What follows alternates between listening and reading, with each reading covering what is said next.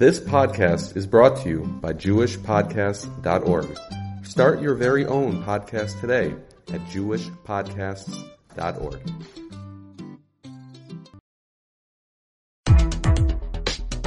You're listening to the Yeshiva of Newark at IDT podcast. I'm your host and curator, Rabbi Abram Kibalevich, and I hope you enjoy this episode. This this episode is a tshuva from 5731. Uh, this is Igros Moshe Orach Chaim Chelek Gimel uh, Siman from uh, Rabbi Yaakov uh, Dardak. Uh, the question is if you have um, utensils of the kind that require tevilah, and um, there's a safek if they have been made in a Jewish factory and therefore don't require tevilah. Um, so you tell them with a bracha, you tell, can't tell them with a bracha if there's a if there's a safek. So the question is, can you tell them without a bracha, uh, or even not tell them, um, or um, or you have to uh, investigate all the ways. So Moshe says, um, generally what we say is make it right. Tell, right if there's a, if there's a safek, so then you tell them without a bracha.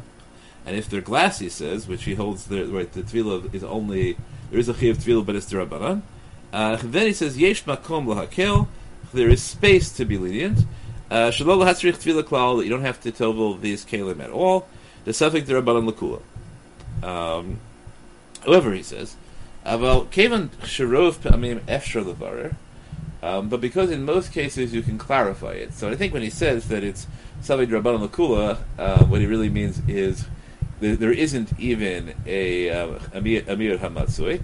Uh, but he says, Valkevan Sharov Ha'amim Efshar Levar, most times you can clarify it, Shilachain Ain't Lahachshiv Zel Safek, Machmas Atzelus Levar. So here he uses the language again um, that, he used, that he used by gelatin. He says, let's, but since there's still some capacity to clarifying, it's not really a doubt.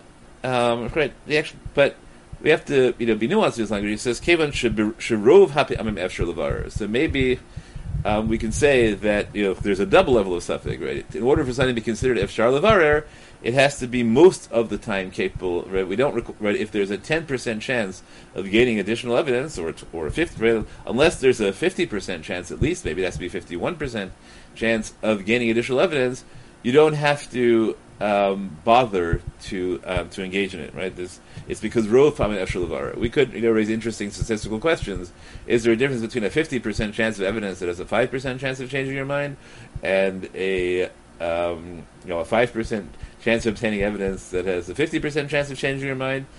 He seems to be here formally saying that the question is what are the uh, what are the uh, the overall odds that you can gain additional clarity? Um, right, let's leave that formulation for now. And he says, in such a case, we view you as being lazy when you don't clarify, right? So we don't, and therefore we don't call it, we don't call it a, um, we don't call it a safek. He doesn't talk about how difficult it is to clarify or not. Uh, it's interesting to me that he thinks that um, you can generally clarify whether utensils were made in a Jewish factory. I'm not sure uh, what he means. Maybe I guess he thinks you can look up the, you can. I don't know what he whether I, I, he thinks maybe corporations and then you could look at you could know whether the corporations are majority shareholders. It's an interesting claim um, that uh, just the, the, the reality claim that you can investigate this is not obvious to me, and therefore he says um, what he thinks is that even though there's yesh makom hakel, that you don't have to tovil uh, glass kalim that have some degree of safek that they were made in a Jewish factory. In practice, you should have to to- you should tovil them without a bracha um, which he thinks is better than requiring you to investigate. Because what do you lose if you're told without a bracha? That's also something that one could uh, conceivably discuss. Um, however, if they're right, if they are um, from a non-Jewish factory, then he thinks that even glass has to be uh, with a bracha, right? Issue independent of our issue. Therefore, he says, kalim that come um, again. This is in Tufshin Lamed Aleph. Uh, kalim that come from Japan or China, where uh, there are no Jews.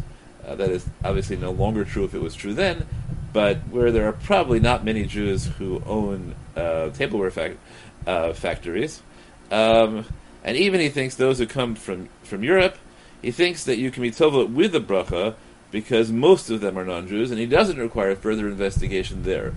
Uh, so maybe he thinks you can only it's only easy to investigate kalim that are produced in the United States. But once you get to bringing kalim from abroad, uh, either he thinks the odds that they're Jewish are so low, but he says rove. He doesn't say overwhelming rove. He doesn't say in a mealmat So it might be that he thinks that the um, that, that really investigating things in foreign countries was too much of a bother. We could you know question whether that is still the case when uh, long distance phone calls are cheap and, and on uh, generally on uh, fixed plans, uh, often on fixed plans anyway, and you have the internet.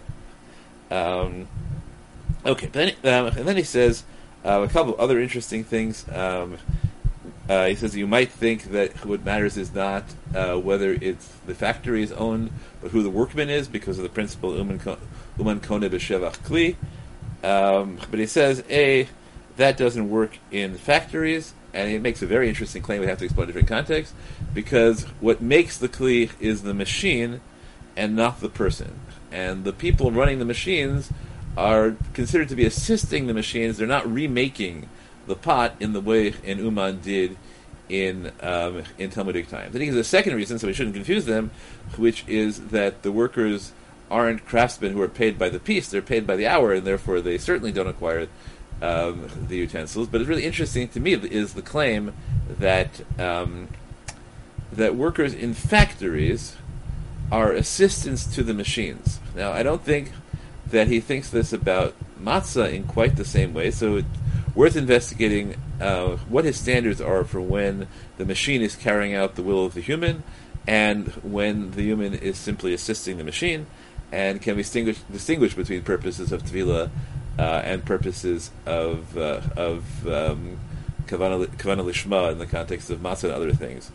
Okay, but for our purposes, in the context of Esher Levar, right, the key issue here is that Rav Moshe makes a reality claim, which may or may not um, that, um, and he right in which he says that that such um, that you can clarify at least in items manufactured in the United States whether the manufacturer was Jewish or not Jewish, and he introduces this new standard of since most of the time you can clarify, um, and right, and that might um, it, that might introduce leniencies in other areas where even if there is a, you know, a possibility of gaining really uh, important evidence, if the odds of obtaining it are low, uh, we might say, well, then it's a safek because you because you're not being lazy, and if it's a real safek, um, and there is and right, and it would take effort to investigate, um, then um, then it's you know, then there's no uh, formal chiyas b'mevar.